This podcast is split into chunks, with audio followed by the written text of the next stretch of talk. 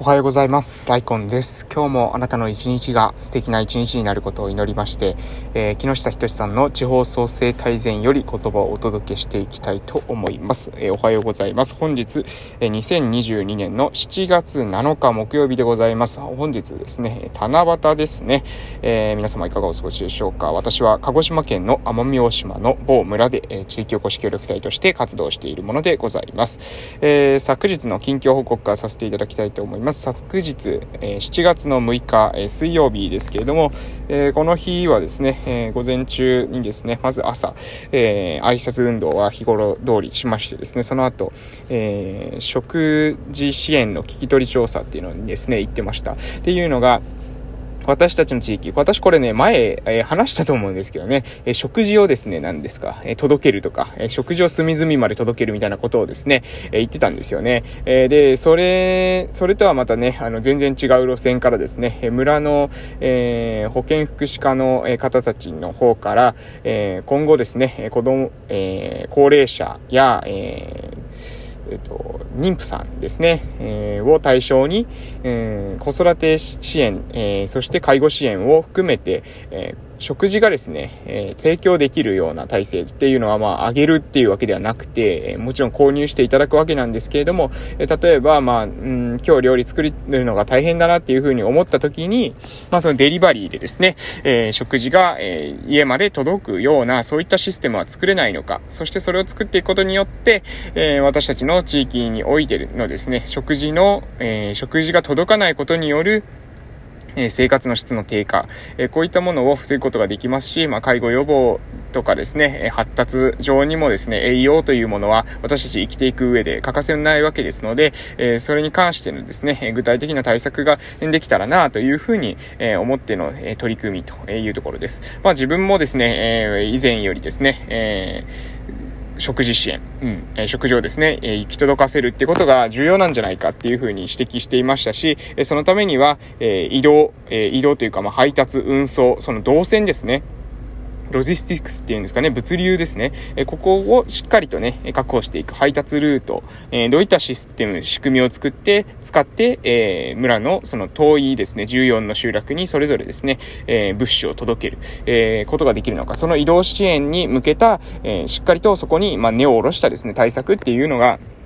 え必要なんじゃないかっていうふうに話してましたので、まあ、そことですね、ちょっとコラボしてくる意見というか、まあ、重なる部分のですね、え提案だったということで、非常にですね、自分としても、まあ、嬉しく、えいうふうに思って、え前のめりでですね、え取り組ませていただいていると。で、その、えー、関連に、関連でですね、え地域で食事を提供している、まあ、例えば、〇〇商店だったりとかですね、えー、その他お弁当屋さんだったりとか、飲食店だったりとか、そういったところに、え聞き取りに行って、で、その聞き取りをする中で、今後、えなんか、えね、えまあ、地域にある、民間の力っていうものを、え地域の方々のその生活の質の向上に、えうまくですね、役立てて、えくださる、そういった、えことはできないのかっていうことをですね、えみんなで、ま考えていけたらなと思います。まあ、ただ、え多くの民間の方はですね、自分たちのその事業、ビジネスっていうのをやっていくっていうだけでもですね、非常にまあ、すごいことですよね。私たちの地域というような、こういった、まあ、かそってるですね、え少子高齢化のですね、ところで人口減少が、えー、すごい、えー、進んでいく、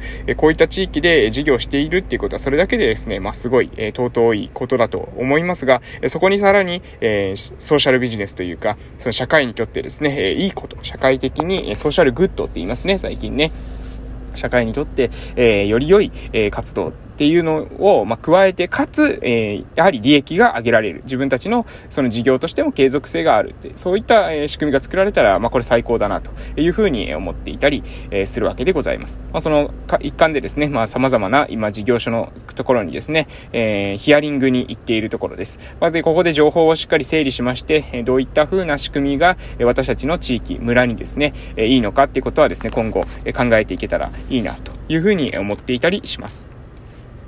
んで、えー、っと、その後ですね、えー、午後ですね、えー、午後に、参議院のですね、あの、選挙に行きましたね。はい。え皆さんね、参議院選、え選挙行かれましたでしょうかはい。え選挙ね、えー、大変だっていうふうに思う方もいらっしゃるかもしれませんね。私なんてもう完全にですね、もうネットでね、やればいいのになんでわざわざですね、そこに行かないといけないんだっていうふうに思うところ正直ありますよ。えー、マイナンバーカードとかですね、紐付けてからなんか選挙できるアプリなんかそんなに難しくないんじゃないのってね、その現地に行ってやるってね、それ、よほどですね、その、何ですか、な、なんだろう、暇な人だったらですね、行こうかなって思うかもしれませんけど、基本的にはね、まあ、うん、それは必要ないんじゃないかなって私は個人的には思います。なんか、例えばスマホでできたらですね、スマホで、まあ、その人の演説の動画を見たりしてですね、えー、そのまま、あの、実際に投票なんてことができたらね、まあ、もっと、えー、投票率上がるんじゃないかな。少なくともね、投票率って観点ですよ。そこに対してまたこの足を運ぶっていう足切りがあるのかどうなのかわからないですけども、シンプルに、まあ、投票率を上げたいんだったらですね、その投票に対する、そのインターフェースですね、その接点っていうのを、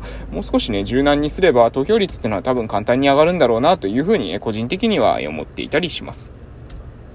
んで、えー、その後、はい、えー、私は昨日3時からですね、6時の間は児童クラブにも行きましたね。えー、今ね、まあ、児童クラブに週にだいたい2回から3回入ってるんですけれども、まあ、ちょっとね、児童クラブがとある事情でですね、人数不足が、えー、あったりしてですね、まあ、コロナウイルスがですね、今地域でも流行ってたりしますので、その関連もありまして、え私もですね、えまあ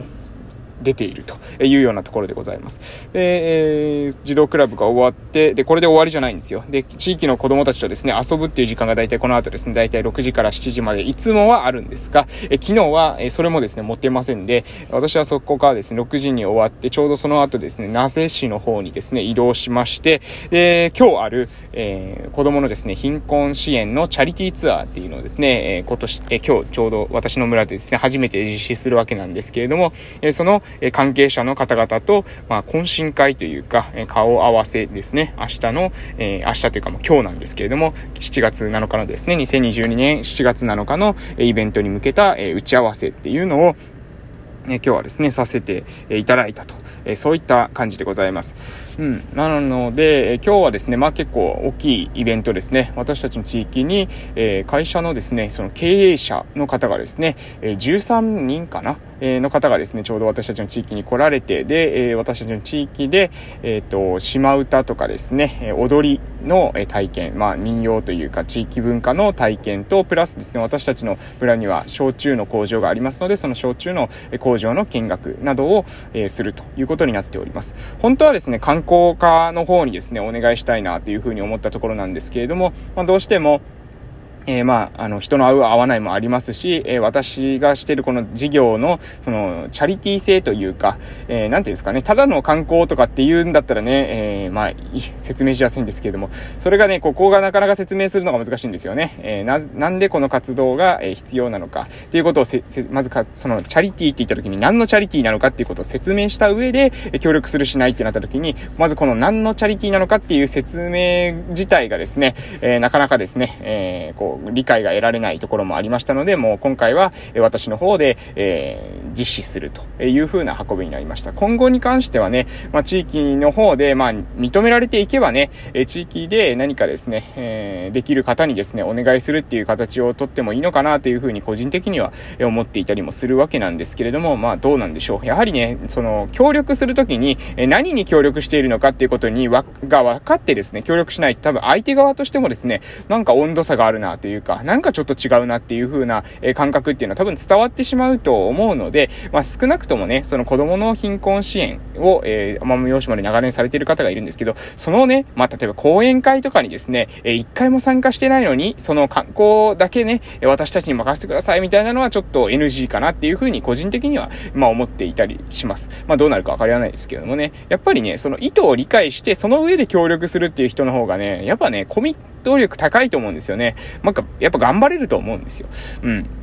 チャリティーなのでね、あの、利益、利益って言い出したらですね、もうそれチャリティーではないわけですし、えー、ソーシャルグッドなですね、活動っていうか、そのやっていること自体にですね、えー、意義を、えー、見出せる人がですね、やった方がより充実した、え計画になっていくんじゃないかなというふうに、え個人的には思うところで、ございますけれども、まあ、とりあえずですね、今日は、初めての実施ということで、まあ、あの、どうなるかね、え自分としてもですね、初めての試みなので、わからないところではございますけれども、今日はそういったチャレンジが控えているという2022年7月7日でございました。それではですね、お時間がそろそろ終わりそうですので、木下ひとさんの地方創生大全の方にサクッと触れていきたいと思います。